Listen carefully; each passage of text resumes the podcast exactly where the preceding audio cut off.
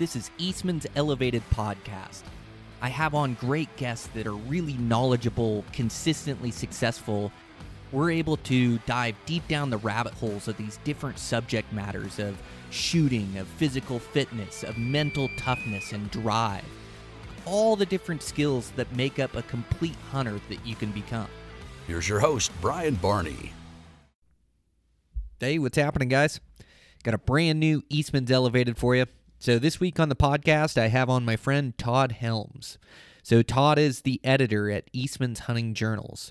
Uh, so, he is the editor for both magazines, and um, man, he's a he's a good friend of mine. So, uh, we fish together. We fished the salmon fly hatch quite a bit and um, he's he's just a, a really solid woodsman, and that goes for bird hunting, for fishing, and for big game hunting.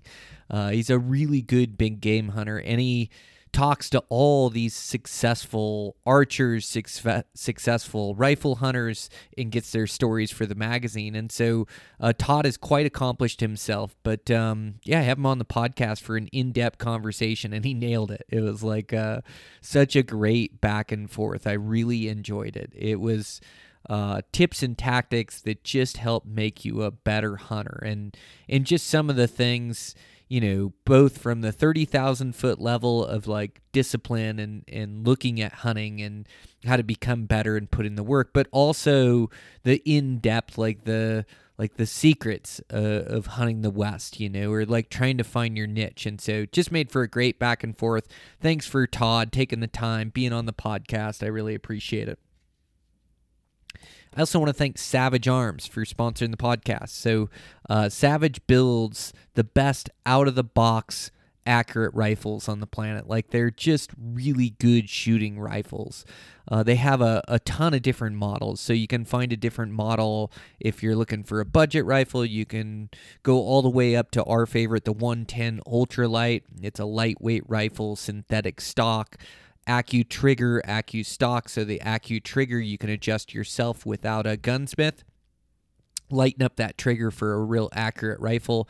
The AccuStock is like you can adjust the length of pull and also adjust the comb height so that you just fit perfectly into that scope. So uh, really accurate rifles. Like I know mine, I had it set up like within a few shots. Like I've had rifles where I gotta mess with the load and find the right one it gets along with, and then you know, uh, uh, it's a process like sighting in these rifles. And this thing was like almost one and done, like a handful of sh- shells, and it was putting good groups right in the center. So just amazing rifles, good shooting rifles. So check them out if you're in the market for them over at Savage Arms.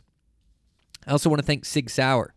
Uh, so impressed with Sig Sauer optics. I've been using them now. Gosh, it's been the last handful or five, six years. Uh, I really believe uh, they're they're their binos are top notch, like they're high end glassed, which are gonna be those um, Oscar tens are gonna be like um, really good high end low light glass. I've got a pair of the the 15s. I've also got a pair of the 10s. And um, yeah, the 15s on a tripod are just deadly. I also think they build the best uh, rangefinders on the market. So um, I've got that Kilo 5K. I can actually put the speed of my bow in there to get the exact cuts for up and downhill. Shoots the same accurate ranges at light and dark targets. If I put it on uh, best target priority mode, like it'll shoot through grass. It's just a range that um, I can really trust and shoot for and helps make me a better archer. Uh, they also have spotting scopes. They got image stabilizing binos, the only place to do this with their high end glass. I really like them. I've been using the 12 by 42s, carrying the 16 by 42s in my pack. So uh, that rifle scopes, like on that Savage, just a, a great lineup of optics, a good price point for good high end glass. So make sure to check them out over there at Sig Sauer.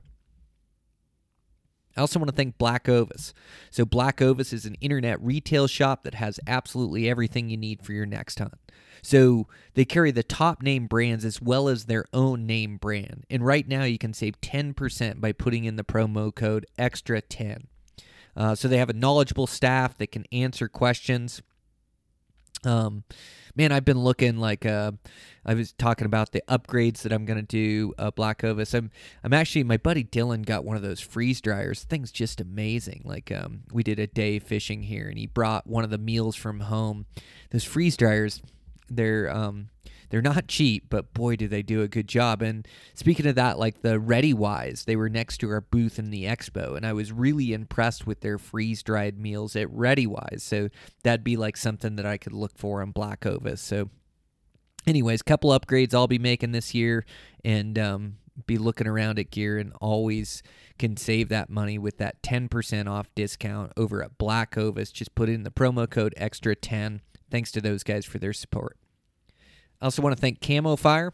So Camo Fire is an app where you can save tons of money. There's great deals that come up on overstocked items or comes up just on um, uh, good items that they have, you know, that they're trying to get rid of, but they offer huge discount. So you just download the app Camo Fire, and there's 80 new hunting deals that come up every 24 hours, and uh, you can get them from there. And with that, over at Eastman's, make sure to check out the magazines, the Beyond the Grid. Uh, we've got some expo recordings coming up. Uh, check out the other podcasts with Dan Carr, Eastman's Bow Hunting Journal, Life of a Bow Hunter. And um, man, with that, let's get into this podcast. It's a great one with Todd Helms, and we went a little bit long today. I just kept the whole entirety of the podcast on there, so uh, it we're getting mic set up in the beginning, but um, it starts out uh, pretty quick and get into a good conversation. So thanks to Todd. Let's get this thing rolling. I'm your host, Brian Barney. Eastman's Elevated. Here you go. A long time. Oh, I know it. I think one of the best podcasts that I've ever been a part of was the few episodes we did for Flycast. Oh, I know Those it, were right? so good. It's- actually have you guys um, like physically rotate. I uh, like uh, shift Todd this way, like Me go that yeah, way? Yeah, Um, we're gonna have you physically rotate a little bit. I'm just trying to get close to it off and make it so I can see both your faces. That looks pretty cool. That work? Yeah. the table is fine. Oh.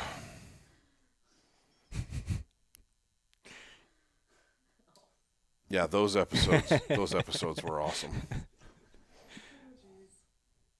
Yeah, they were right. It's going to be tough not to talk fishing with you. Yeah, I think we can delve into that a little bit. Yeah. just can't be the main focus. You know, I do that on the on the Wingman podcast. If we get off on a big game tangent, I don't care. Mm-hmm. We just bring it back around. Mm-hmm. You know, it's all hunting, mm-hmm. and uh, let's face it, most of the big game guy or most of the waterfowl guys that I'm talking to, they deer hunt a little bit or they do some sort of big game too.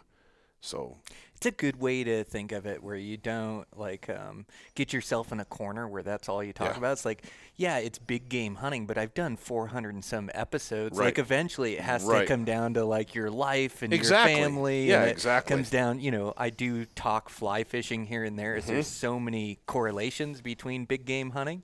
So, no, your s- Closer 'cause your cable was kind of. your oh, thanks. Am I okay now? You're fine. I Okay. Just letting you know I moved it you don't trip. Okay, thanks.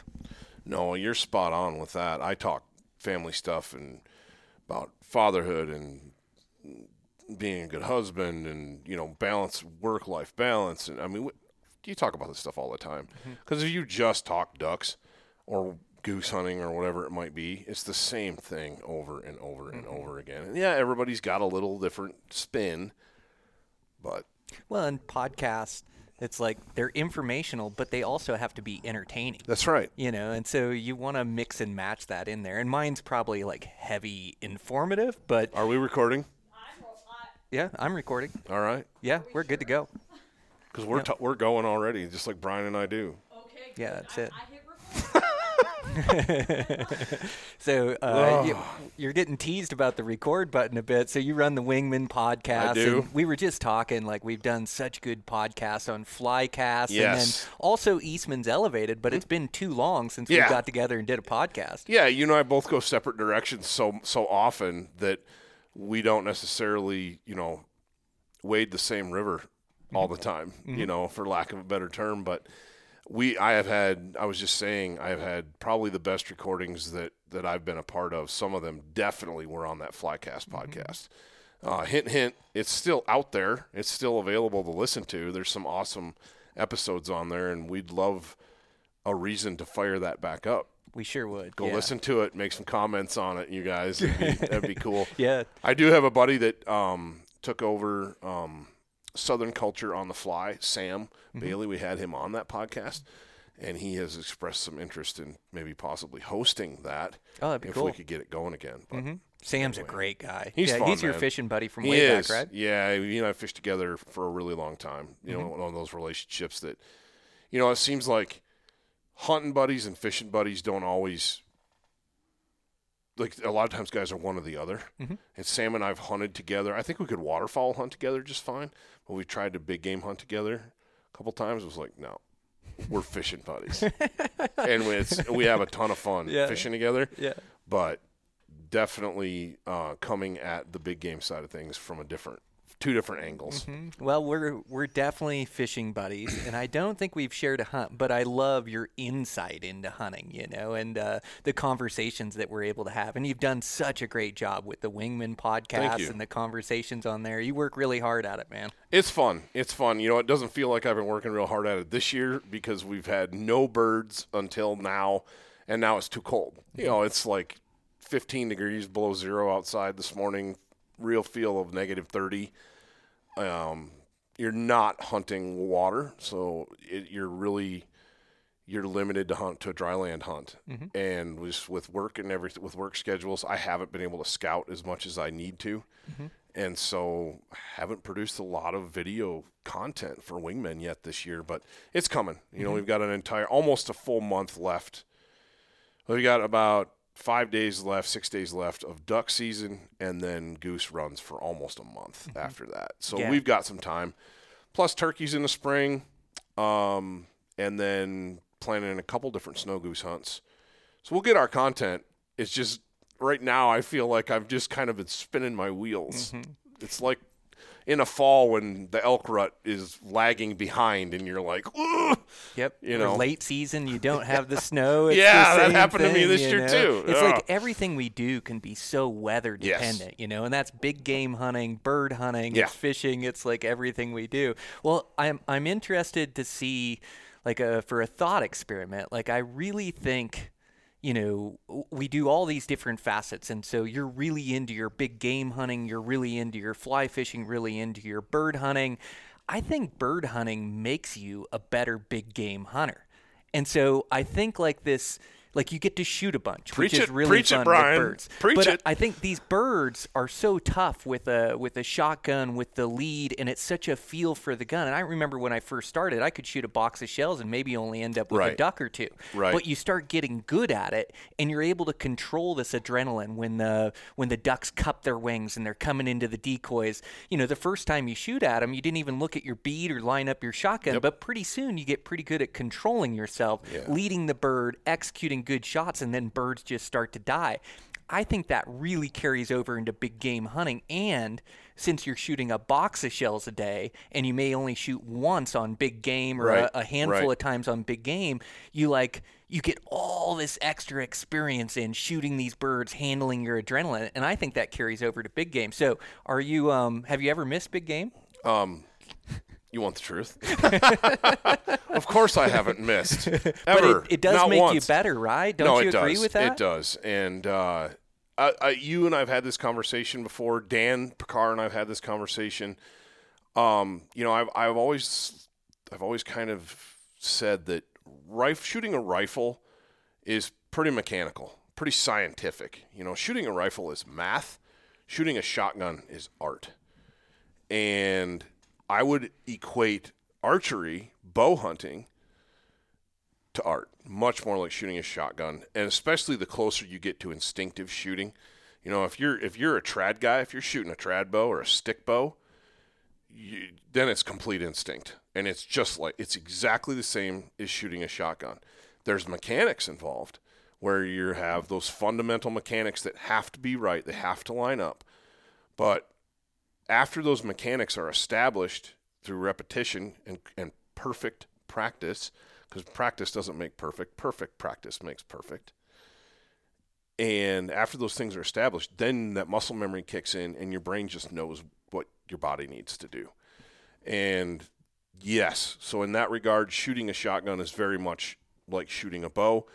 Um, even with a sight, it, the more the more perfect practice that you have done with a bow, and what I mean by perfect practice is you're not just flinging arrows. You're concentrating on the fundamental mechanics of the shot process.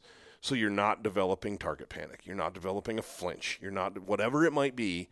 You're not canting your bow or you're canting it exactly the same every time or whatever it might be. Um, so when the moment of truth arrives, your sight picture of those pins on that animal just is instinctive. Yeah, you're still using a sight, but you're not using a sight like a rifle, like through a rifle scope.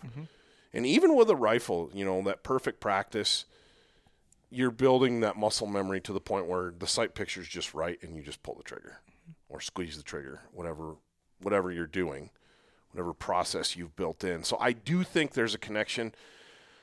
I I've said this before on the Wingman podcast, um, in reference specifically to my brother. If you want to be good at hunting, you have to hunt, and I think that the more different types of hunting you do and do seriously and get good at, the better overall you're going to be. Um, I know so many guys that from from the Midwest where I grew up that especially during archery seasons could come out here and pick up a you know pick up an, a Colorado archery elk tag. Easy to get right come out and shoot a bull every year. And yeah how do you do that? You live in Wisconsin. How do you do that? You live in Michigan or you're from here. You know they don't have mountains. They don't have this. They don't have that. But they hunt so much other stuff that they just know how to hunt. They know animal behavior. They know there's an instinctual thing that's built up where if you get if you get guys that only focus on waterfowl, for example, or they only focus on mule deer or whatever it might be, they're specialists and they've specialized in certain things. And in those things, there's nobody, there may not be anybody better. But overall, there may be some holes in their repertoire. And I think the more you hunt anything, mm-hmm. you know, I'm famous for saying this apparently, but rats at the dump, you know, it's hunting. The more you hunt and and really into it and get into it, the more it just becomes an extension of who you are, and you can apply a lot of those fundamentals unilaterally. Mm-hmm. Hundred percent, man. It, it's you know, it's not just the shooting as well. Like shooting with a shotgun, you can outthink yourself too, or with a 100%. bow. And and the the different, you know, a bow it has movement. So yeah, mm-hmm. you have these sights and you have this aim, but you have this movement. And and with the shotgun, it seems like I can outthink myself by leading too far or trying to Absolutely. outthink. Where when you get in this flow state and this feel state and and and everything's right, birds just start dying. But Yes. I think there's so many other facets that go along with it. Is like, you know, it, it- is discipline of being out there day after day, or mm-hmm. being out there and striking out and continuing to go. It, it's being able to read where the birds are landing and figuring out the fields, or figuring out the river, the setup, or the decoys. Like, there's so much to it that you're right. Like, experience is the best teacher, but you really have to take in that information. And even being a specialist, like you're stating, like I, I see guys that get really good at hunting mule deer in one region or in Right. one spot in the mountains.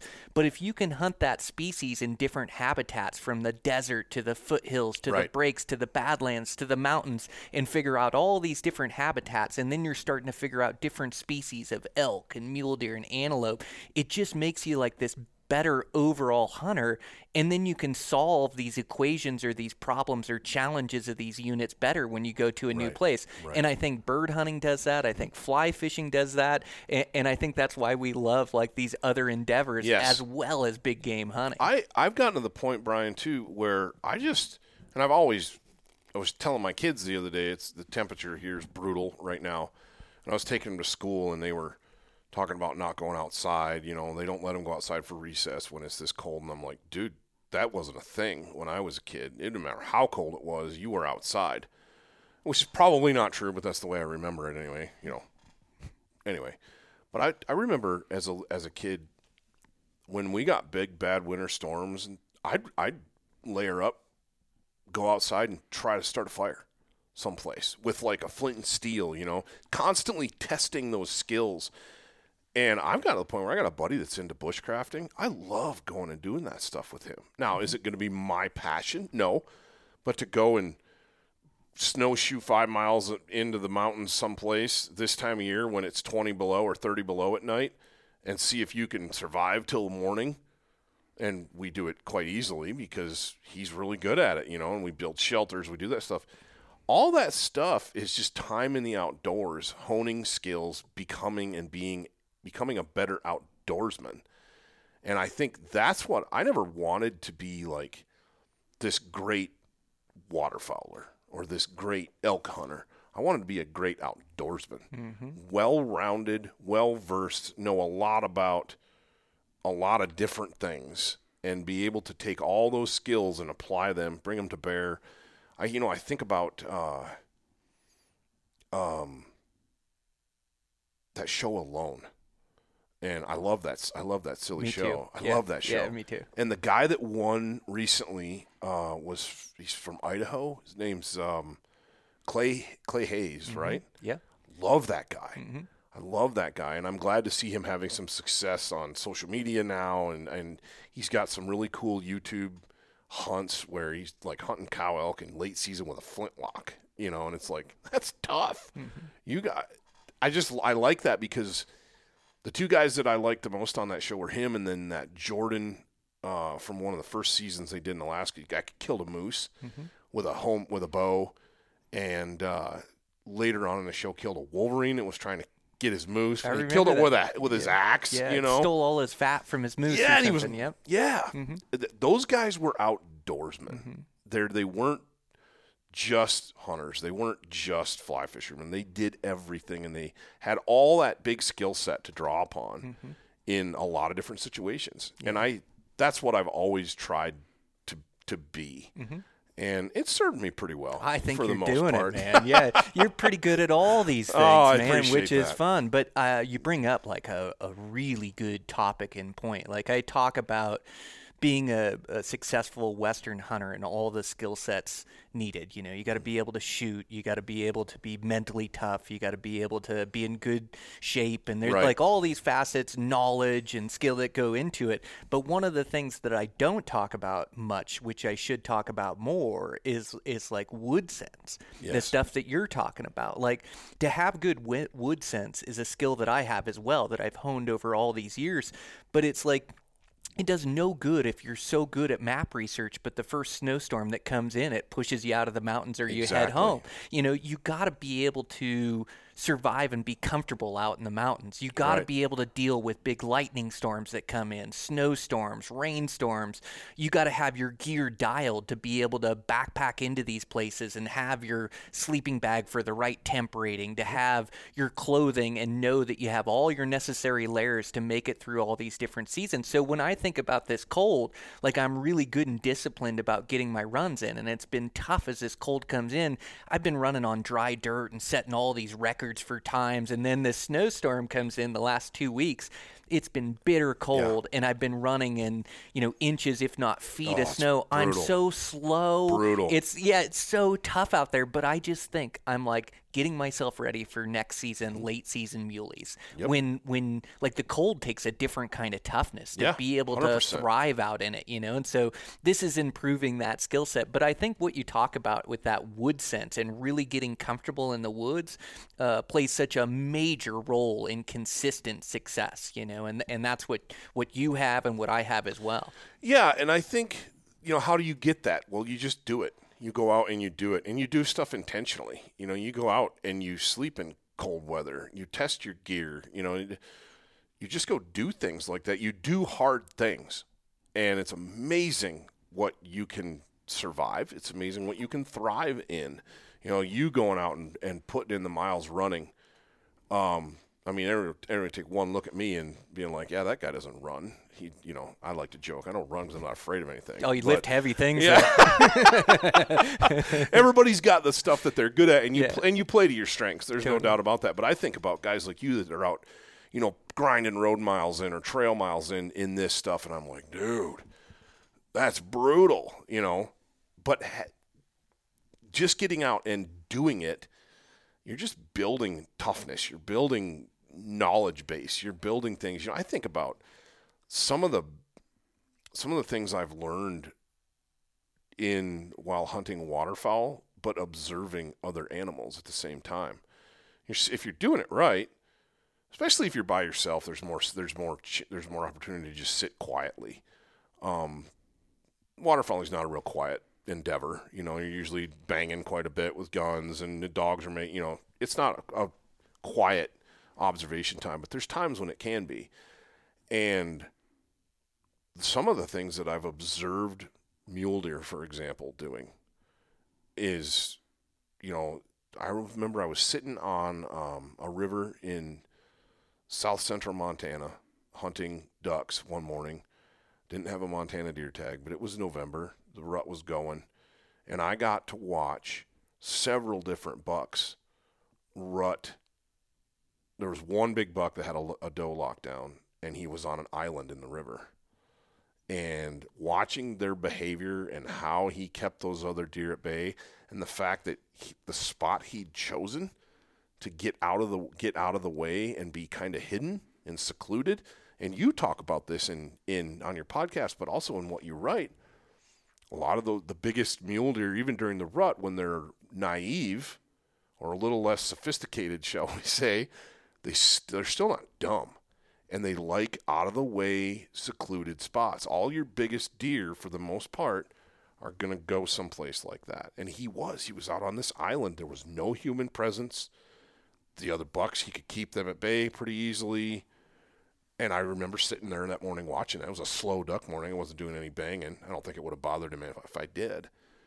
But being looking at that, I've been able to apply some of that. And like last year, I got lucky into a really good tag, and vast, huge unit. But there's parts of it that there's parts of it that in the late season you're not just not going to get to. But most of the time, the deer aren't going to want to be in there anyway because the snow is deep enough. They don't want to be there. There's other parts that are private land that you can't touch, right? So what is what's left? What's the? I, I, I tried to hunt the most secluded, difficult to get to, out of the way little sanctuary spots that I could find. That's where I ultimately found my biggest deer. So smart, man. And um, yeah. So uh, you can watch that hunt on Beyond the Grid. It's one of my favorites ones Oh, I of thank this you. past season. I really enjoyed it. That was It was f- such a great it was a hunt. fun And then hunt. You also mentioned um, uh, you're the editor of both Eastman's Bow Hunting Journal and Eastman's Hunting Journal, and so we'll get into that as well. But uh, you're just bringing up so many good points, like uh, like observing that mule deer and learning its behavior. It's spending time with these animals that we hunt. You get to know, like that's another major piece of this uh, uh, consistent success is being able to read the mannerisms and behavior of these animals, being able to like uh, be able to tell the why they're in this drainage or this basin or why they're hanging here, and then be able to to use that information to find other spots within the unit. But just to be able to read like I can tell what a mule deer is thinking or an elk is thinking just by looking at them. Right. You know, you can I can tell by their horn position if they're uh, looking for danger, if they're relaxed, if they're feeding, if they're rutting a doe. And a lot of times, you know, a deer will look right at me and a cameraman, and cameraman will go, "Oh, he sees us," and it's like, no, he doesn't see us. He's looking past us. Yes. he's looking for danger, but he hasn't picked up on us or our movement yet. And so, like, kind of knowing what an animal's thinking, being able to read his body language tells you when you can move and when you have to freeze. It tells you how aggressive you can be on the hunt. Yes. So, being able to to read this off animals, it's like not only are you reading that, but you're reading the birds that you're hunting. Right. You know, it's like there's so many correlations between the two, but being able to know what an animal is thinking or doing or how it's reacting is another major piece of the puzzle. If we didn't have that, I don't know that we'd ever kill a deer or an You know, that's a really, really solid point. And when you were talking about looking past you mm-hmm. or seeing you but not putting all the pieces together, you know, the famous saying of you can you can trick a, a deer or an elk's n- eyes and ears but never his nose, right? Which is true. That reminds me that was we had a I had a bow hunt that I was helping out on. It was a the really good tag here locally that we were talking about. Um, a friend and his son drew it, and didn't really know a lot about the unit. I said, "Well, I do, and I don't. I didn't draw. I have a general, but I'm not planning on hunting it till the end of the month. I'd love to come and help, you know." And so I, I was designated caller, you know, and designated. I I know the area really well because it's close to home, and we recreate in there a lot. And anyway, second second evening of the hunt, um, we'd have we were able to observe a, a pretty good rut fest going on the, the, evening before in a, in a big rainstorm. And just really no way to get on those elk because it was they were already out because it was raining. They wanted to be out in the open. They didn't want to be in the woods. And it was kind of like, okay, you, you might be able to get up there, but that's a lot of eyes and ears and noses. And so let's sit back, watch what they do. We'll get on them. So the next evening we went up there. We're working our way up, and this I had just done a kind of a cold calling sequence where I just kind of a little a little bugle every little way going up the this ridge. So there's a ton of elk in there the evening before, and this bull pops over, and he's got us pinned, but we're right against the edge of the park, so the timbers were right next to it, and he's standing on the top of the ridge looking at us, and we're like, "Don't move." Obviously, we're we're we're, we're pegged, right? But I could tell by his body language, like he didn't know what we were. He could see us. There's no doubt he had to been blind not to see us. But because our outs are, we didn't have a silhouette because we were broken up with the timber in the background, and we were wearing, you know, Kryptek camo. So we were our our outlines, everything was disappearing. That he just couldn't put two and two together, and he he did the deal where you know they'll stand there and look at you, and then he kind of moves a little bit, and he turned his head. And when he turned his head, I was like, "Now!" And I, I ducked in the trees, and the other guys hit knees and got set up. And I think I, I bugled a couple times and cow called once, and he was in their lap at 12 yards, and they killed him. You know, and it just so happened that as this was all going on, there was another bull working down the other side of the of the meadow, and he heard um, heard me calling and comes running in, and the kid shot him. Oh wow! So we had two dead bulls on laying in the same 100 yards apart. Sent the kid back down, like get everybody with a backpack, you know. but it was uh, that's a that's a really strong case in point where elk, especially during the rut, and I think deer too just because they see you doesn't mean they know what you are. Mm-hmm. I always think of these ungulates. Uh, you know, and, and you mentioned, you know, you can fool their eyes, you can fool their ears, you can't fool their nose, which I think is really true. And I think these animals, they pick up on movement so much. And I do think, like that Kryptek, uh, to break up your outline, I think that really helps. Uh, you know, I think it's an advantage, especially bow hunting in close. Uh, but it seems like these animals, they catch movement. Like that's oh, what they catch more than yes. anything. And it seems like if an elk or a deer catches movement, they look in that direction to confirm that movement before they react. So they catch a little movement, they whip their head over, they look in that direction. Now, if you move when they're staring at you, the gig's blown up.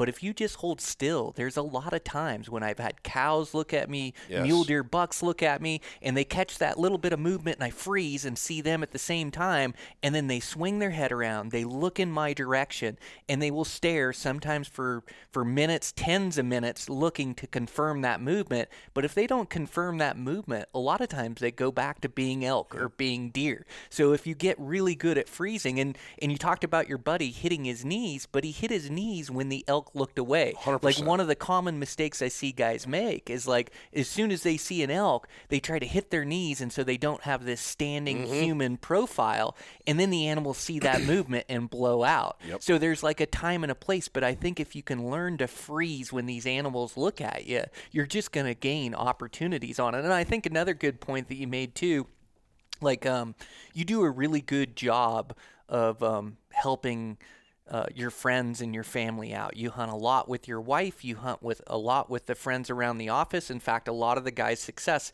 is due to your knowledge in a lot of these elk units and such. So you do a good job of really helping your friends and family to be successful. But also, what you're doing is gaining experience. There you go. So these these tags are like tough to come by. These hunts are tough Yes. to come by. But you're able to gain more experience because you're going with your buddies that have a tag and helping them out. And the whole time, whether you're pulling the trigger or not, you're learning and, and you're taking in this information, which in turn is making you like a, a better Western hunter. I think that's yeah. There's no question about that. And and Brian, I I love to hunt, and if it means and if if hunting with friends because they have tags, and I don't means I get to hunt more. That's what I'm gonna do. You know, and I see that a lot in. It's becoming even more prevalent in especially states that are hard to draw. I think about the the Utah folks, man and they'll see you'll see these grip and grin pictures and i'm not dogging on the folks from utah i'm, I'm commiserating with you because you see these grip and grins there'll be you know the shooter with this big bull or buck and there'll be 10 to 12 or more other people well yeah because it's they know they can't draw a tag they can't draw that tag so when somebody they know does they still want to be part of that hunt and they're going to be there. They might not have been standing right there, but they're part of it. They're in. They build these big camps, and everybody's up glassing, and you know they're communicating, and they're doing all this stuff to successfully help one person, and at the same time they're learning about that unit. They're learning about the animals in that unit and how to hunt that unit. So maybe when one day when they draw the tag, they have that resource to to pull upon, and they've created memories with family and with friends and I that's I, I love doing that. But you know, you talk about that that mule deer episode, Beyond the Grid episode from last year, not last year, two years ago now, was the 2022 season. Um, I got really lucky and drew a really hard tag here in the state of Wyoming, and it is pure luck because there's no preference points for residents for elk and deer.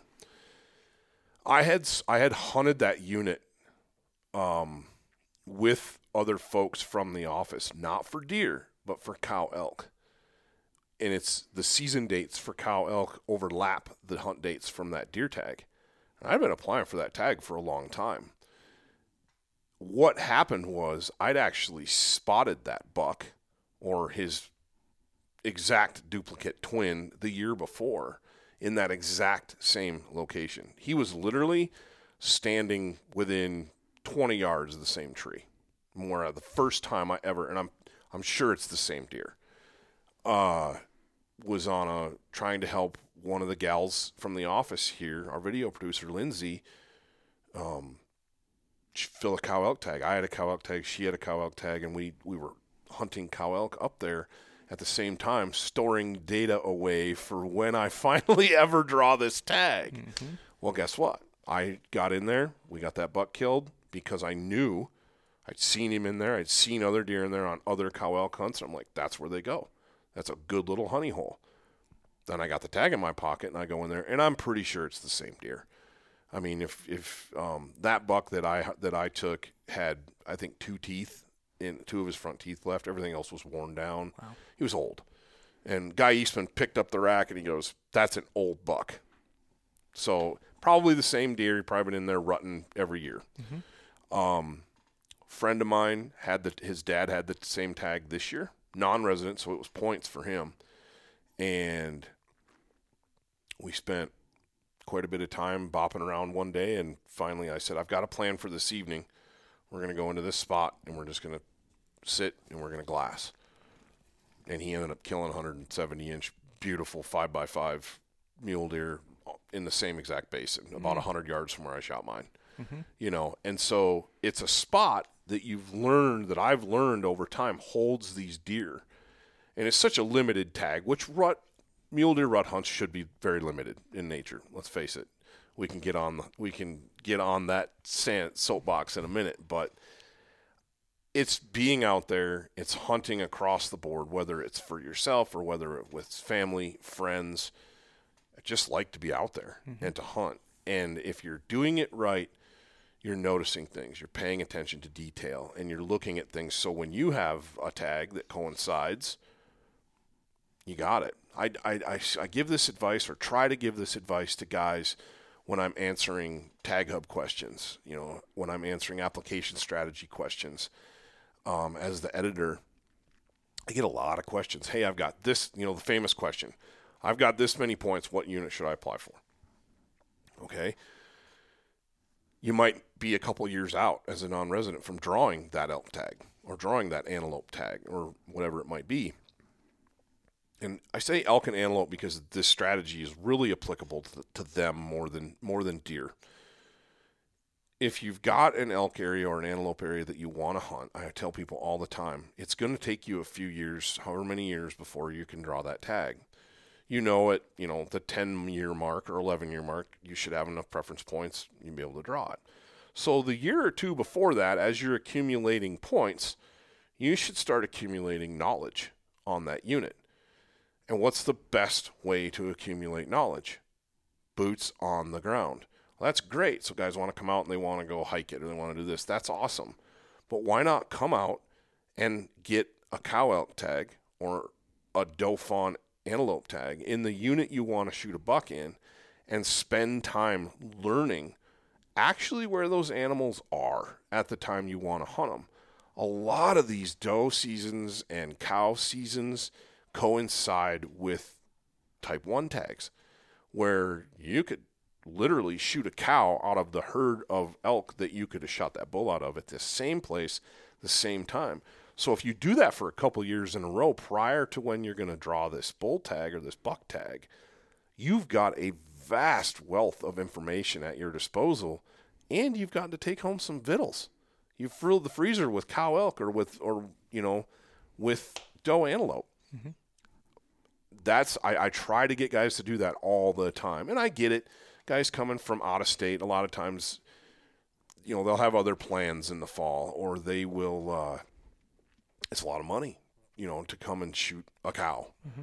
But I run into a lot of guys that are doing that exact thing, and they're building knowledge base for when they have that bull tag or that buck tag. Man, it's such great advice, Todd. It it's like uh, knowledge about the unit you're hunting is absolutely priceless. It's like to draw one of these good tags and to have that be the first time you step. They're getting harder and unit. harder and harder to draw. Yeah, hundred percent. So man. stack that deck in your favor. Oh man, I I couldn't agree more. And and scouting's great. I love scouting. I love getting a feel for the unit. It is boots to ground. Um, so like you know, for for mule deer, it's like if you're gonna hunt that early season, it's a great time to scout in August Yeah. for or July, you know, to find those bucks. But for elk, they're not really in the areas where they're gonna rut. Sometimes the cows are. You can look for sign. There's ways that you can gain knowledge about a unit. But the best knowledge you can gain is during the season you want to Yes. hunt and spending time in there. And so these places, easy to draw tags or places where you can get a tag uh, every couple years, you start to really learn that unit and you're far more effective year two, three, four, five. Yes. You know, now some of these units I return to, I have such a vast knowledge of. But the other thing you can do is joining guys on hunts like you're saying, the cow elk hunts, the antelope, and I use that time for scouting as well. Absolutely. So, you know, after I killed my bull this year, the best time to scout for rutting elk is during rutting elk. Exactly. You know, so like I really spent time after I kill my bull helping buddies or Yes. glassing different locations, just furthering my knowledge. And I did the same thing with a couple different deer hunts this year where I filled out and then I've already planned the time and I filled out a little bit early. I'm going to take a couple days and I'm just going to explore around. I'm going to use this knowledge for future years. And within those couple days, I learned way more. I, I gathered way more information about the unit. And also, I can take chances. So now I've filled Yeah. out, I've killed a buck. Yeah. Like, I don't have to be so aggressive to be at the exact right spot at the right time. I can go glass new country. I can go glass spots that I want to go check out. And actually, uh, like, I killed a, a good late season buck, like a real heavy older buck and uh, continued to scout.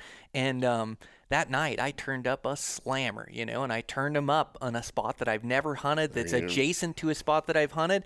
And now I know where that buck is. Now I know this new area, and I have the tag for next year. Yes. So when I go back to this area, you know, I was able to gain a couple days worth of knowledge of just glassing around and figuring it out. So I think if you really want to be consistent harvesting these trophy animals, you have to spend time in these units and further your knowledge about these units, and and, and either hunting the cow, hunting the the doe antelope, spending time in there with buddies, or just scouting during season, and Yeah. taking a couple days. Yep. It's just going to set you up for success. So next year when I kill that giant buck, it's no accident. I have two, three years of experience there. I spent another two days scouting after I filled out my buck tag, and, and, and it's just going to come to.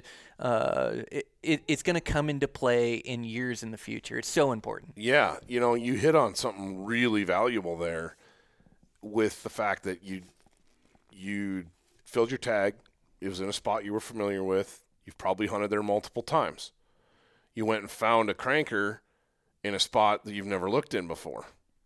How often are we missing opportunities because our our focus is so narrow, and rightfully so, but we're missing other opportunities because, you know, I, I you know I think about times when uh,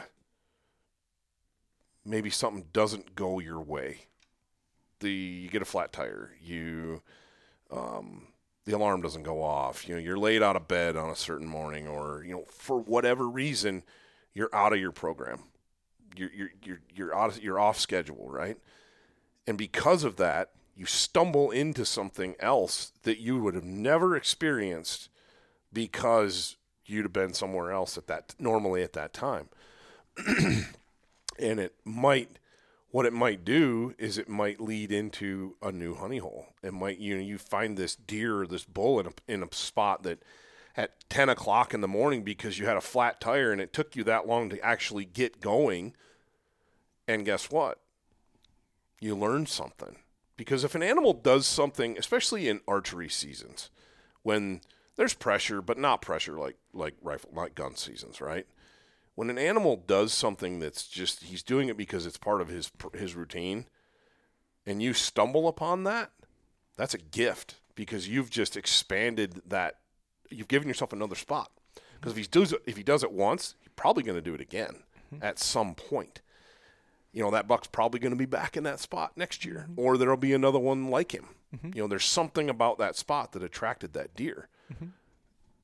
I, I just wonder oftentimes we get so stuck in a rut doing stuff that we do miss out on things. You know, we're going here to this trailhead or we're going to go we're going to bomb off at this spot and we're going to go to this glassing point. We're going to do this and it's like it's hard to be flexible. Mm-hmm. It's really hard to be flexible. Mm-hmm.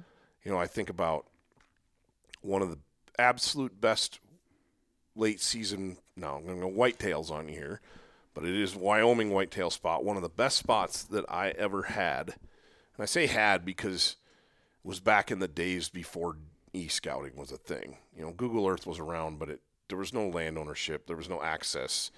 You had to read maps and, and do it the old the old way. And that's this this spot now. It's still good, but not as good as it used to be, just because it's easier to find, easier easier to access information. You know. But I totally stumbled on this on this thing. It was like I'd always hunted this one this one piece and I always hunted like this side of the ridge. And for whatever reason, whether it was the wind or something, and then one day I just happened to go in, uh, come in a different way because I was running late and I needed to cut, make up some ground, and I walked, I walked into the spot, into this glassing knob from a different angle, and it completely changed the way I hunted. I still hunt the same spot, but I completely changed it because I because I accessed it a different way. I didn't affect the deer movement the same way, and I got up there and I'm seeing more deer than I usually do because guess what? I was blowing deer out, or I was you know. So you, mm-hmm. just learning, paying mm-hmm. attention, and being able to be flexible. And there's usually a there's usually a, a silver lining to every cloud if you look for it. You mm-hmm. know. That's it. So I, I need to get more flats and miss my alarm more. Sleep in, Brian. Take it easy. no, no, uh, That's I- not the point. No, no, I get your point. No, you're making a really good point. Uh, you do have to take chances, you Yes. know, and and in these spots, uh, knowledge is king. And so, you know, I was hunting a new state this year, and um, you know, and this hunt started off like I had e scouted a bunch of places and I had my first pick all the way through my third, fourth, fifth pick. Well, I showed up at my first pick and there was no deer there. It was like not. And so how I e scouted the unit is I thought like these high mountain ranges with the timber and the big canyons Mm-hmm. would hold the deer. And what I started to find is they weren't in the lowland ag. They weren't in those big mountains. They were in the foothills in between. So I had to focus on this good foothill country. Well, anyways, I finally started turning up some bucks and some deer, and the hunt started to get pretty good. And I had this one spot where I was hiking out off this closed road, and I was glassing down into that mid range from the top, and it was working good. I was turning up bucks. I hadn't turned up any shooters, and so I'd found this good location that I was hunting after striking out on a couple different spots but I finally had this good spot. And so uh, my thought was the next morning, I thought, well, I can go into this good spot I found, but I've got one good spot now. I can continue to hunt this for the week. There you go. Now, let me look at my map and see what else looks like this country. What else holds these foothills in here that come off this big mountain range? And so I was able to look on the same mountain range and go south instead of north. And I thought, I'm just going to take a chance this morning. Like I, I want to further my knowledge, so uh, I'm going to go check out this other spot that has foothills that looks like this, and now I'll return back to this spot. I'll hunt it this evening, next evening, or the next morning. And so, you know, I took a chance on a new spot and went out there and used the information that I gained. Well, I went to that spot, and all of a sudden I started turning up bucks, and I turned up two shooters and made a play. Ended Yep. up arrowing a buck, like just by taking that chance and going somewhere new. And sure, you can strike out, and I still had that other spot in my back pocket that I could return to, but I just want to further my knowledge about the unit and see if I can apply what I've learned here and if this spot is just as good. So, taking those chances on new spots and new locations inside a unit and not getting so stuck in a rut of the same trailhead, the same drainage, the same mountain, hunting the same place year after year, you expand your knowledge to maybe the next drainage over, explore this. And I think that explorer's mindset, I think um, uh, it, it kills a lot of animals, furthers your knowledge, and, and, and then, you know, you've got your backup plan that Right. you can go to. But I, I think it is important to like take those chances and just try to further your knowledge. And even though I hunt a lot of these units multiple years, every year that I'm hunting it, you know, whether I've hunted it five times, whether I've hunted it two times, I'm always looking for like the next spot I can explore, the next drainage. And so I'm always working that into my hunt plan that I've got this drainage I know I've killed three bucks out of and I know it's good back there. But what about the drainage next to it? Mm-hmm. What, what about hunting this mountain range to the south for two, three days and then getting in, in into my honey hole? Right. Like just furthering that knowledge every year, uh, you know, it, it seems like it creates opportunities and creates more knowledge. And then, you know, to really transpose the information you find, like you mentioned it, uh, like why a mule deer's there and in this hole or why he's in this spot. It, it's like to really take that information to find a buck mule deer or a group of bucks or whatever elk rutting in a drainage. All of a sudden, like, to transpose that information inside the unit is powerful Yeah. because that's where they like to be inside that unit. you so go. you start to key in and go, well, all these deer are in this cover on this north side or the east side slopes where there's a lot of shade. Okay. Well, where else is a north or an east slope that looks similar to what I'm hunting in this unit? And then you go check out that spot, and sure enough, there's bucks there, there's bulls there, whatever. So, really being able to transpose that information in real time inside that unit, being willing to explore, uh, I think that's like the key to, to really being consistently successful. Yeah, you start playing chess. Yeah. You know what I mean? That's Yeah. what that you go from just setting up the checkerboard and playing with grandpa to you're playing chess at, Yeah. at that point, you know, Yeah. and I have you know, in being a Wyoming resident, I'm incredibly blessed and one, and the biggest reason that I chose to to live here is elk. I lo- I'm an elk guy. I, I love big mule deer. They're awesome, but I really think you're either an elk guy or you're a mule deer guy, you know, and I'm an elk guy. And I have the area that I area that, that we're sitting in now, the area that I live in is it's the what is it now? The third best place in the world to kill a Boone and Crockett bull. Wow. Park County, Wyoming is now the third has the third most Boone and Crockett score, you know, um, awards entries of any county. There's uh, Co- Co- Coconino County and uh, someplace in Yeah, Utah. so that was Arizona and then Utah. and then Utah. Yeah, you have to hunt where they live if you want to kill a That's big just one. it. Yeah. Y- you do. The here, but here's the rub. Okay. Um, and I guess this is what I'm getting at. To go back to what you were saying is, we were talking yesterday. This is big country, big country, and to hunt it effectively on foot is incredibly difficult. It's really best hunted with stock, with with off horseback. Even if you're day hunting drainages from from the trailhead, it's still you're just you're covering ground more effectively. You can get into where those elk really want to be more effectively. Yeah, is there are the elk uh, easy to get to elk? Yeah, but they're usually on private property. So either gonna you're probably not going to pay for access. You're probably going to have to have strings. You know, you're going to probably going to have connections to get to those elk. So your option on some of these general tags then are you're going to it can be done. You know, there's guys that do it every year. There's a, there's a local guy. He's been in. I bet I've put him in EBJ almost as much as you've been in it over the years. He's a killer, and he kills a general tag bull every single year. And I don't know his secret. I don't pry. That's one of the things about being the editor. I have access to a ton of information, but I don't abuse that, and I don't pry. I don't ask for spots. You know, I don't do those things. Um, I've asked his opinion on a couple spots, and he's he's very willing to give it to me. Like what I'm getting at is to to effectively hunt elk, bull elk every year, we can have a general tag in Wyoming. I'm putting in for my limited quota options are here in these big in these awesome areas around where I live because I live in one of the best elk areas in the world. So my limited quota options are going to be there because I know if I have that limited quota tag, I'm going to dedicate the time to it. There's probably going to be resources at my disposal that I can dedicate to it that wouldn't be there for just a general OTC tag, right? So my goal was I wanted to find a general over the counter elk area where success was high. High, I'm, and by high, I'm looking in that 20, 20 percent or above. In some place that I can take my family. I want to be able to take five, six days every September or and again in October if need be, and do elk camp. I want my kids to grow up having that experience. I want them to be in the woods with me. I want them to, you know, go walk an old closed logging road and and you know bugle up a bull or just be out there. You know, go for a walk with grandpa and shoot a grouse. You know, those types of things are important to me.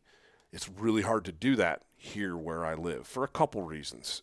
Number one, the elk in the general areas here are it's very rugged. They tend to be quite removed. They're harder to get to. The other one, quite frankly, are grizzly bears. That's a that is a factor in in that factors into where I spend my time with my family. I'm not going to take the chance with my seven year old out there on a on an elk hunt that we bump into a bear and have a, have an altercation. I'm not going to take that chance. So I'm looking for something that I can hunt every year that has a pretty high success rate. So there's lots of elk in it, and I can do it with my family because it's something that's important that I want to I want to build that tradition. So I went into that search knowing that it's probably going to be like a five year plan. Because, yeah, you can research it on Tag Hub and find the unit.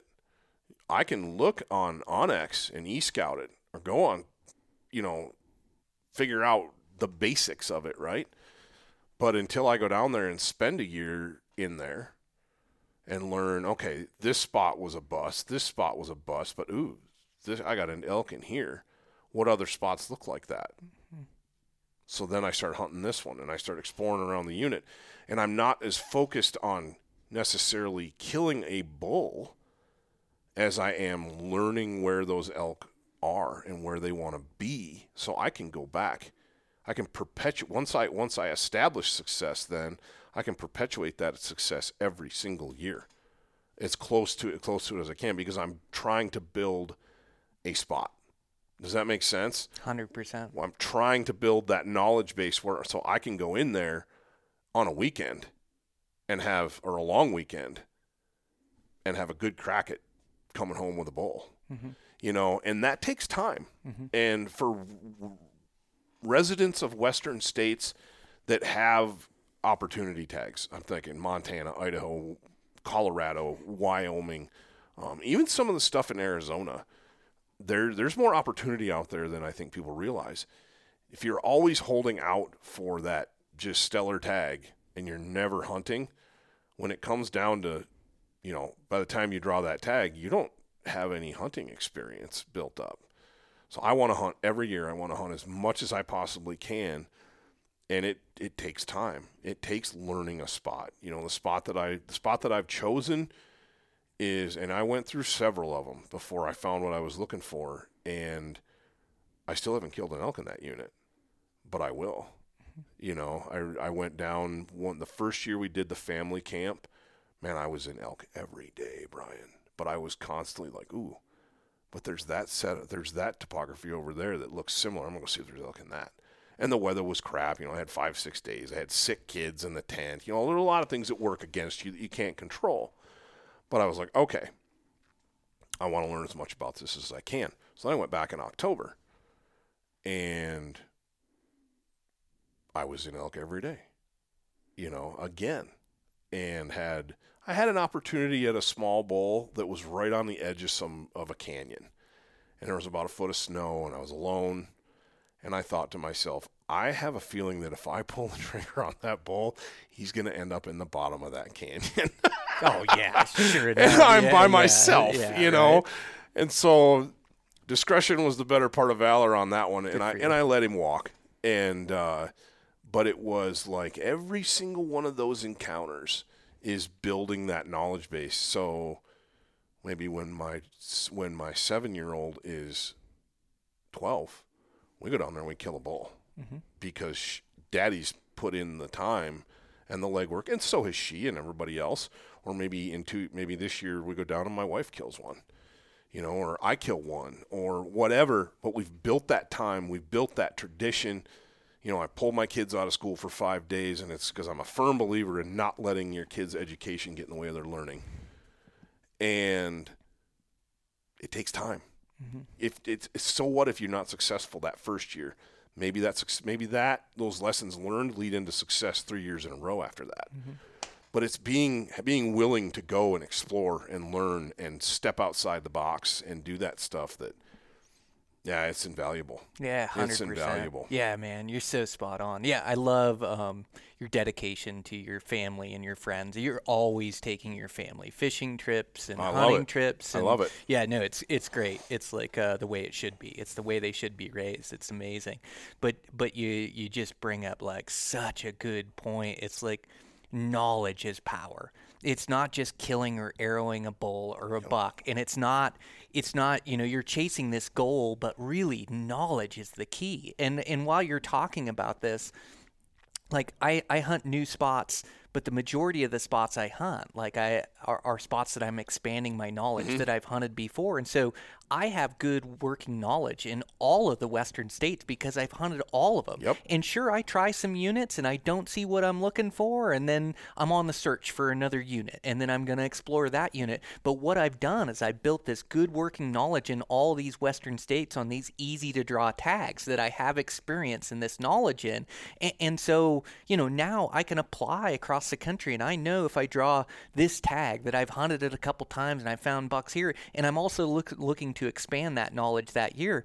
But that is the key, man. It's like learning these units or these areas that you can go back to year after year, and it's not you know, killing a big bull or a big buck to me is not drawing some special tag. It's building my skill sets to a point where I can show up at a good unit if I draw, or even an easy to draw unit, and I show up to the trailhead and I'm undeniable. I have, you know, such a good working knowledge uh, of the history of the unit and the animals in the unit.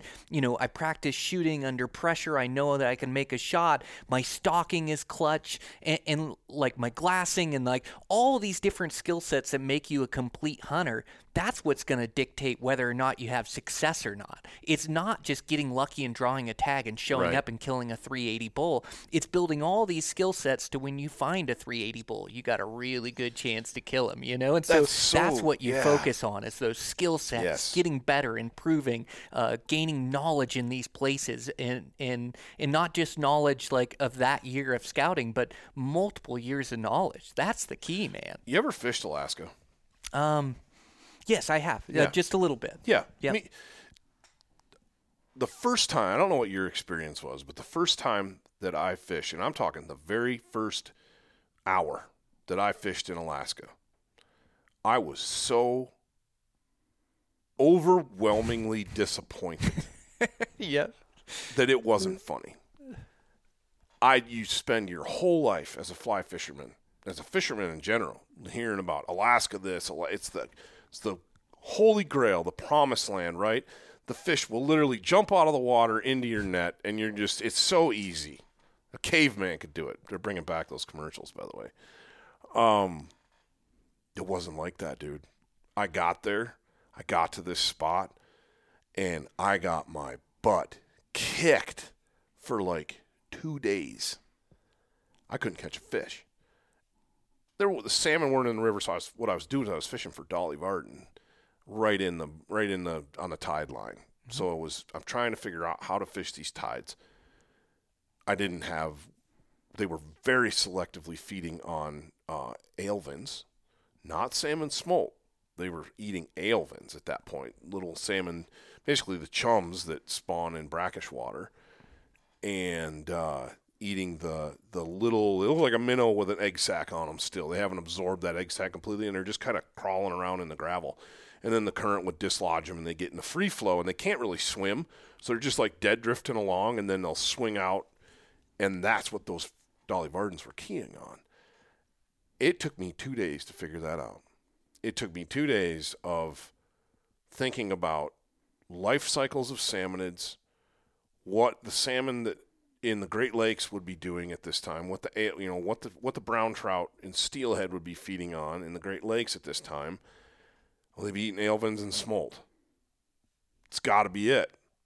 Tied up a couple alevin patterns. The next night was fire. I mean, fire. It was the Alaska that everybody hears about. It's the same thing with these good big game units. There's not a booner behind every tree. You're going to have to put in the time. You're going to have to put in the work because it's hard. You know, Boone and Crockett animals are Boone and Crockett animals because they're exceptional specimens. They're not the norm. Mm-hmm. A 400 inch bull elk is not the norm. Mm-hmm. And in our modern world of social media and comparing each other to each other constantly, you know, comparison is the thief of joy. You want to ruin your a big something you're proud of? Go compare it to something that somebody else has done. You're gonna you're gonna tarnish that really fast. Mm-hmm. Don't do it. You know, we we've set these. You know, I, and I get this with the magazine, Brian, where guys are like, oh, you know, it's just a 180 inch buck. You know, he's not big enough for the magazine. I'm like, mm-hmm. dude, what are you talking about? Yeah. Yes, we feature ginormous animals on the covers. We celebrate these enormous specimens of, of bucks and bulls and rams and goats and bears and whatever because they should be celebrated. Those accomplishments should be celebrated. But just because yours isn't as big as his doesn't lessen doesn't cheapen it. Mm-hmm. And the fact that we've set that standard, and when I say we, I mean society, hunter the hunting world, to the point where guys draw a really good unit and they're like, "Oh, I'm not shooting unless it's 400 inches." Do you know how rare a 400 inch bull is? And I'm not asking you; I'm asking people in general. It's like we've when did a 330 elk become small? That's a big bull. It's a giant bull, man. That's a big bull. That's what I'm chasing year yeah, after year. me too. That's the that's the gold standard. You know, for me, it's like depending on unit. Yeah, these general units that I was just talking about. This one I'm learning. First, it's a bowl. Just just get a bowl. Then it's now I want a six point, and I want to try to kill a six point bull in that general unit every year. Are some of them going to be little? Maybe. Are some of them going to be big? Sure, maybe. It's not a trophy unit, right? It's a general unit. When I draw a really good type one, yeah, I'm going to have a goal of killing a a 350. That's my goal. Mm-hmm. If I get a really good opportunity at a bull that might not be quite 350 and I know it, I'm probably going to take it. I'm not. Um, and you know who's really, really good at this? Um, Guy and Dan are really good at setting a goal and not compromising on that goal. but we're also talking about guy in particular has got such a vast um, bank of hunts in his back pocket. Guy's been on more elk hunts than most people will ever even think about going on. And so he can he's got all that. He's been there, done that, bought the t-shirt, and it's like if he wants to set a goal of a 380 bull and eat that really good tag because he doesn't find it, that's one thing. If you're going into a unit that you've never been into before, or maybe hunted cow elk in it like we talked about earlier, you finally draw it and you've only killed one bull in your life, to set that bar at 380, that's awesome. But holy smokes, man, you you may never even see a bull in three in three hunts or three lifetimes in there that hits 380. Even in some of these top top tier units. So I don't know, managing expectations, managing, um, and and tipping the tipping the scales in your favor with as much knowledge as possible is huge.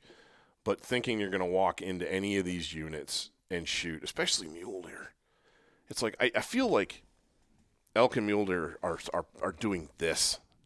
We're coming. We're, we we've been out of the golden era of mule deer for a while now, and it continues. Deer numbers continue to shrink. Right, we know this. Elk numbers across the country, especially the west, are continuing to grow. Mm-hmm. There's more opportunity to hunt elk than there ever has been. Trophy quality is continuing to expand every year. And so what we're seeing is an inverse relationship between the two, but everybody wants that 200 inch deer. And they think, oh, I drew, I drew the strip. I drew a strip tag. I'm going to kill a 230. Really? I see a lot of deer come off the strip over the year, over the course of a, of a season. In fact, I probably see most of the ones that get killed. And maybe one or two are that big. You know, there's a lot of really nice deer in that 180 to 100 to 200 inch range. Those are big deer. Those are giant deer. Those are big deer. Yeah.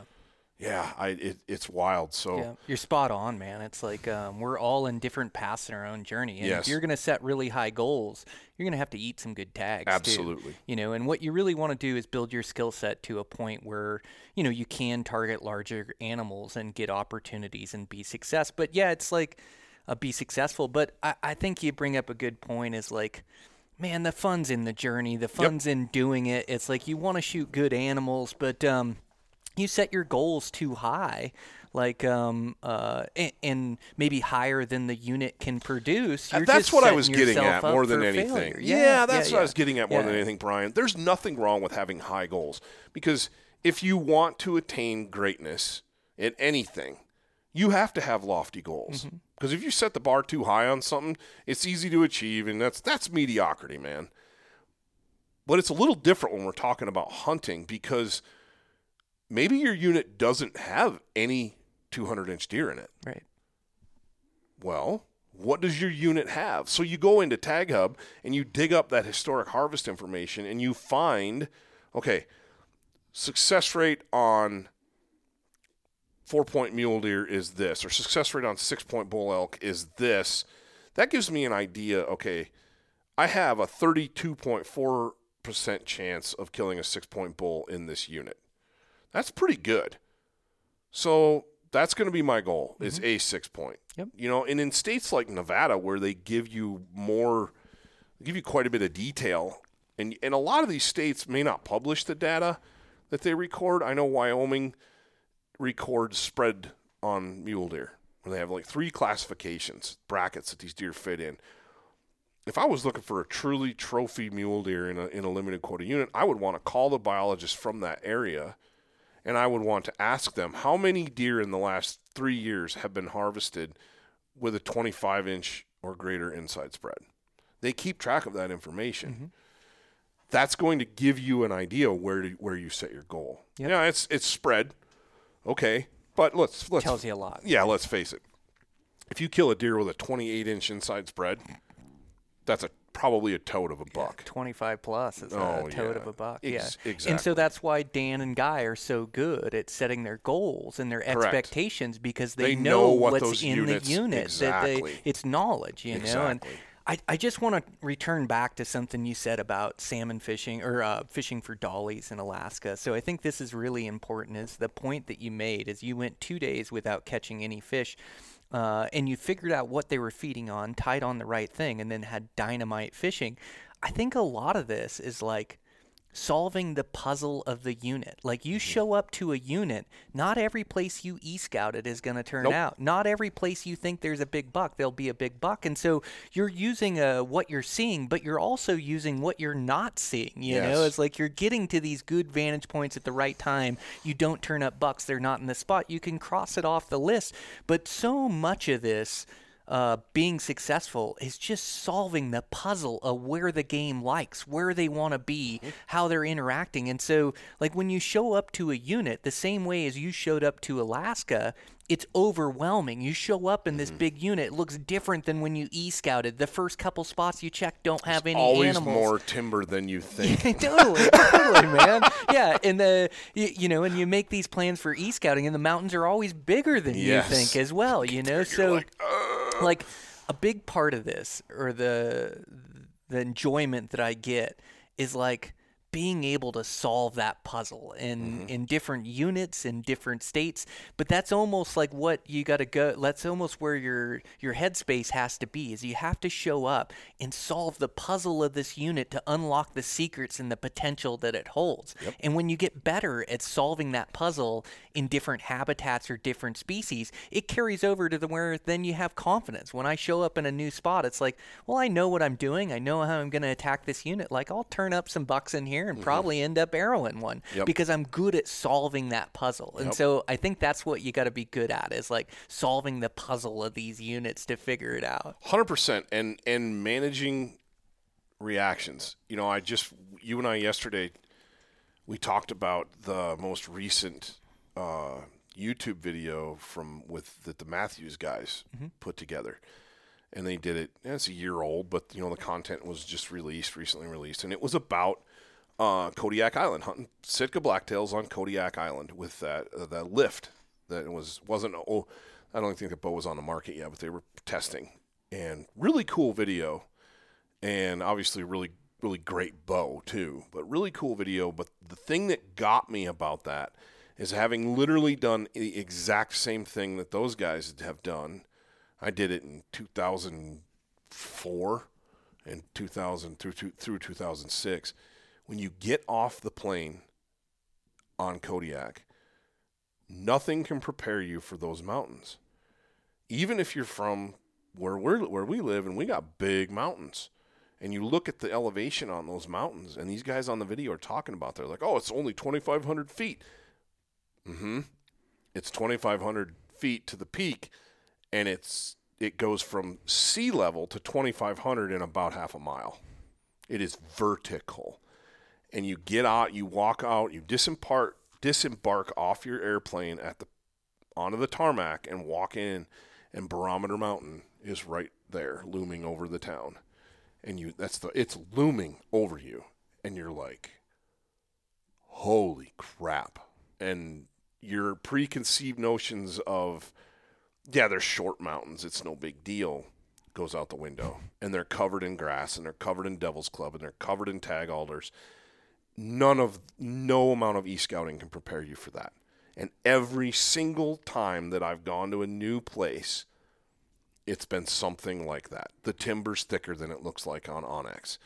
The the mountains are bigger. The distances are bigger. I remember getting familiarized with the unit that the elk unit now that i really enjoy hunting.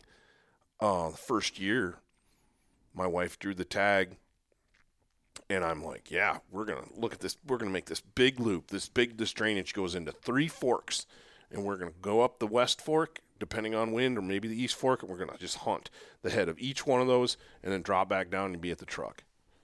Yeah, in a week.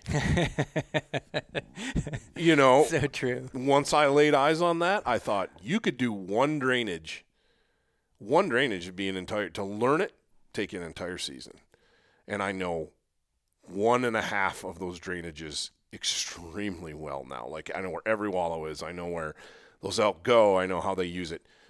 And that's over like four or five years of hunting it myself, having having friends who have the tag helping them, being in there cutting firewood, you know, recreating and hunting spring bears in there, you know, just being in the unit. I've never made the loop that I had originally planned on e scouting. There's no way. It's massive. But on onX, you're like, oh, yeah, I can do that in an afternoon. So true. Nope. Yep. Yeah, I spent 20 years like well you come over to the Madison Valley we Yeah. try to fish every year and um man I I've been hunting that Madison Valley um uh, for 20 years and um, I'm still finding new spots. I Oh, killed yeah. my bull in a new location Did I'd you never really? been last year, you Good know. for and so you. it's like just continuing to learn in these spots, but it's it's endless. These units are so big. There's so much to learn and take in. But yeah, it's such a, a huge part of being successful.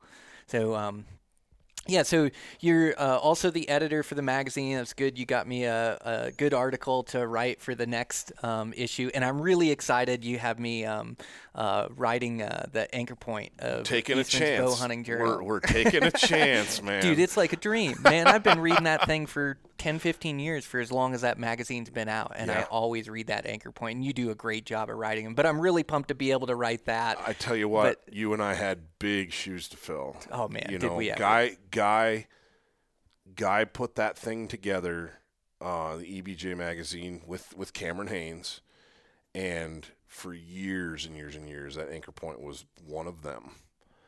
And then I started picking it up, and now I'm passing the torch to you and Dan. You guys are going to take turns doing it. Mm-hmm. Oh, So I'm wait. stoked to see what you guys produce. Me too. Yeah, well, you do such a good job with that magazine, thank and you. you're able to see so many successful hunters in the magazine. Um, man, it's so fun. I love reading the subscriber stories, and you really help guys out to uh, be able to articulate their experience. Uh, uh, of, of the trophy animal that they've harvested, and so, um, man, I, I really think like big shoes to fill, but I think um, you're like the best editor that we've ever had for these magazines. Like, man, I I just um, really appreciate what you do for the magazines and what you do for guys as well. It's like, man, I can pass on your email to a guy, and I know that you're gonna take care of them and bring their um bring their story to light. Like, Well, uh, it's it's their magazine. Yeah. You know, that's the way this that's the way the Eastman's model. That's what differentiates it and Mm-hmm. has from the beginning. It's not.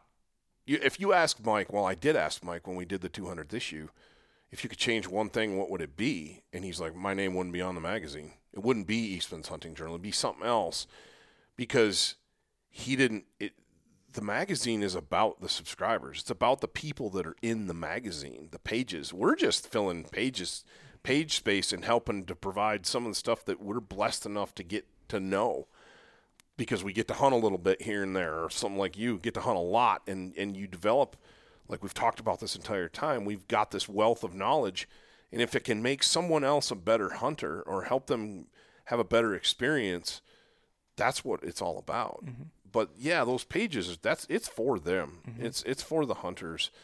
And it's it's super cool to be able to see all the different animals and get to help people tell their stories.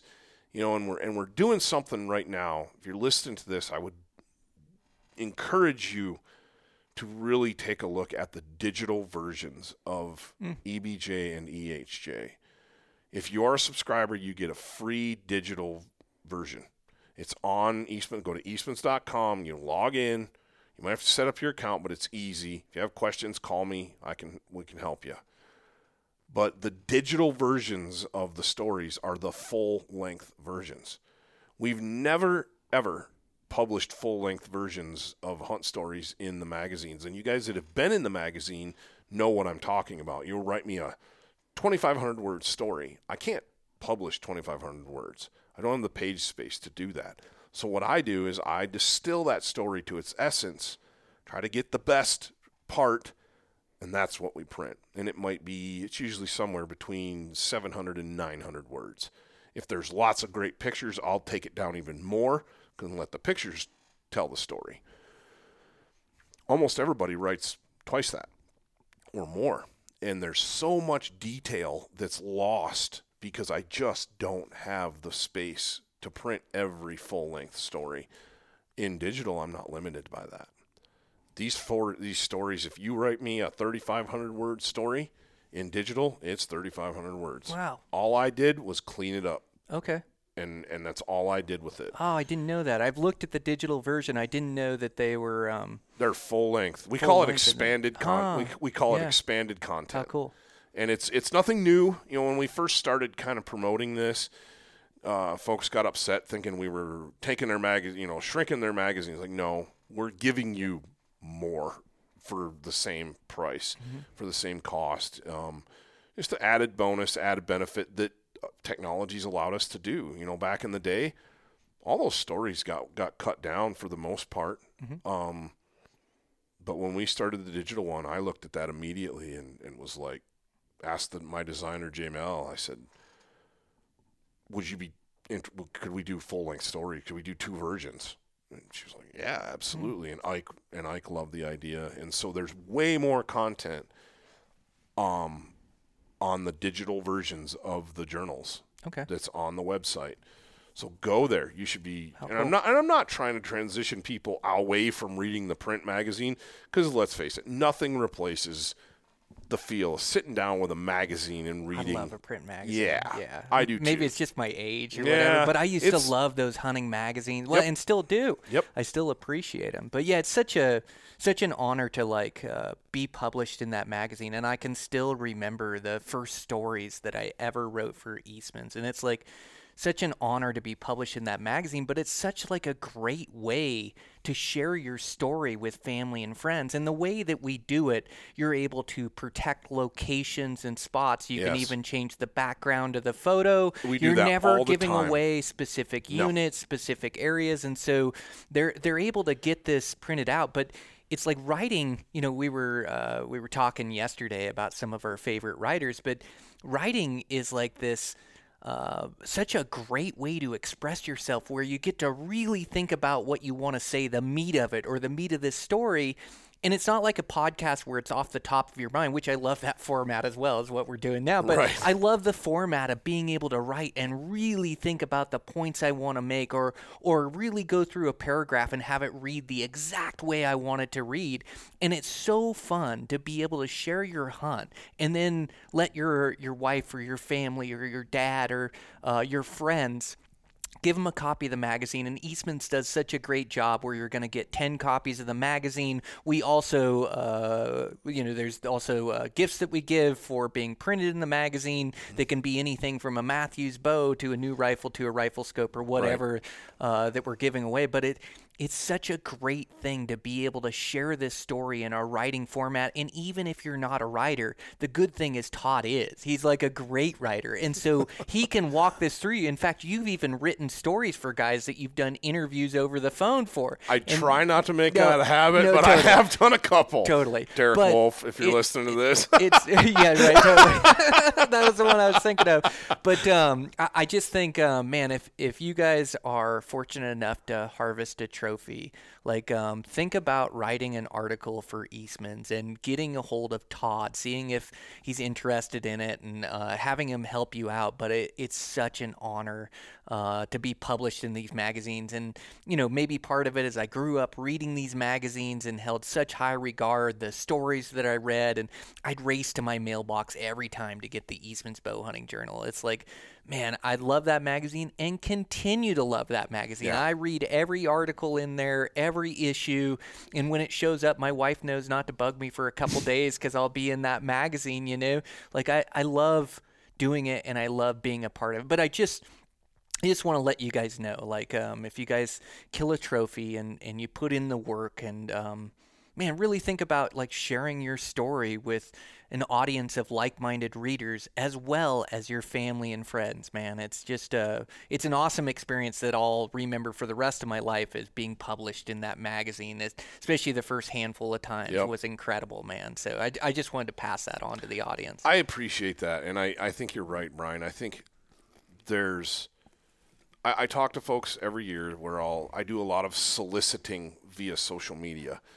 You know, I, I joke with everybody in the office that's like, yeah, you guys are out hunting and hunting in the real world, and I'm hunting digitally. You know, I am. I'm hunting. When I see big animals, man, I'm on it, and that's a big part of how I get content. And it's it's refreshing for me to see the number of folks that be like, no, no, no, I I don't I don't want it. I don't you know I don't want any attention to you know the humility. It's refreshing to see that, and I applaud it. But at the same time, I w- one of the unintended consequences or rewards of when you are published is you have that story then forever. You know, you can I can send you a digital PDF that you can frame and put on the wall. You have hard copies of the magazines. You have a professionally done layout, and it's there for your kids to look at, for your grandkids to look at, for just to kind of memorialize the whole thing is a probably the biggest reason to submit a story and and and they don't all get chosen, but um, if you submit it, it's in the hunt, you know. And if you're worried, like you said, if you're worried about spots, I would I would venture a guess to say that if you see a landscape, any sort of a landscape in an Eastman's Hunting Journal magazine, that landscape probably doesn't exist in real life. That picture has been altered and edited to the point where it doesn't exist. Now, can't do it with all of the pictures, but we don't publish spots. Not not ever will I publish a spot. I've had folks ask to even leave the state off, and I'm like, deal, done. Because I get it, man. I get it. I've had spots burned when you know for different reasons, but that's something that's really important. Is we're not going to burn your spot. Send me your stuff. I'd love to put you in the magazine. It is your magazine, and and I'm with you. You know, I got, I got, I'm sitting here with you today because my wife killed a big bull elk and I submitted a story. I was thinking of that too. I mean, yeah, you don't ever know. You don't ever know how things are going to turn out. that's it. yeah. Well, man, um, I could talk to you all day. I burned up a bunch of your time. Uh, No, I this is really fun. enjoyed that. Uh, really enjoyed this podcast, and um, I think we just have to make more of a habit. Like, uh, there's such great conversations, and a lot of times we have them in private, but uh, I just gotta hit record and gotta get one from you, you know, um, each and every year, if not more. But I, think I really so. enjoyed is- this, Todd. I did too. Thank Yep. you for having me. I appreciate the opportunity. Yep. All right. All right, guys, that's a wrap. Again, fun conversation with Todd. That was a great one. Uh, we put out some some good episodes in the past, so it's good to get him back on and have some of these in depth conversations. I really enjoyed it. So uh, thanks to our sponsors. I want to thank Savage Arms, uh, super accurate rifles right out of the box. Uh, Sig Sauer Optics, so impressed with their uh, their new um, high end glass. I'm so impressed by the image stabilization binos and the best rangefinder in the market and tons of other optics. Check them out if you're in the market for some new op- optics. Black Ovis, again, that promo code is extra 10 on that. And uh, Camo Fire, where you can save some money. So uh, thanks to Eastman's. It was a good show there. Just a whirlwind of a few days and back to getting my runs, my workouts in, which is a good thing. And um, yeah, just uh, trying to uh, put in my apps for um, all these states. So we got a couple states checked off and got put in at the expo. I think results come out tomorrow. It's a long shot, but there's quite a few tags up for grabs, so you never know. I've got my name in a few hats and see what what comes up. And uh, definitely getting ready for New Mexico, uh, putting in for that app, Colorado, a couple different places. So um, yeah, getting ready to uh, get all applied and see what I end up with, and see if I can't shape a season out of it. So I'm I'm sure I'll end up with some good opportunities, and and hopefully you guys are planning for next season, uh, getting some plans in the books, so you guys know that you're elk hunting or know that you're deer hunting or have a good adventure for the fall. So man, with that, uh, let's wrap this thing up. I'll check in with you guys next week.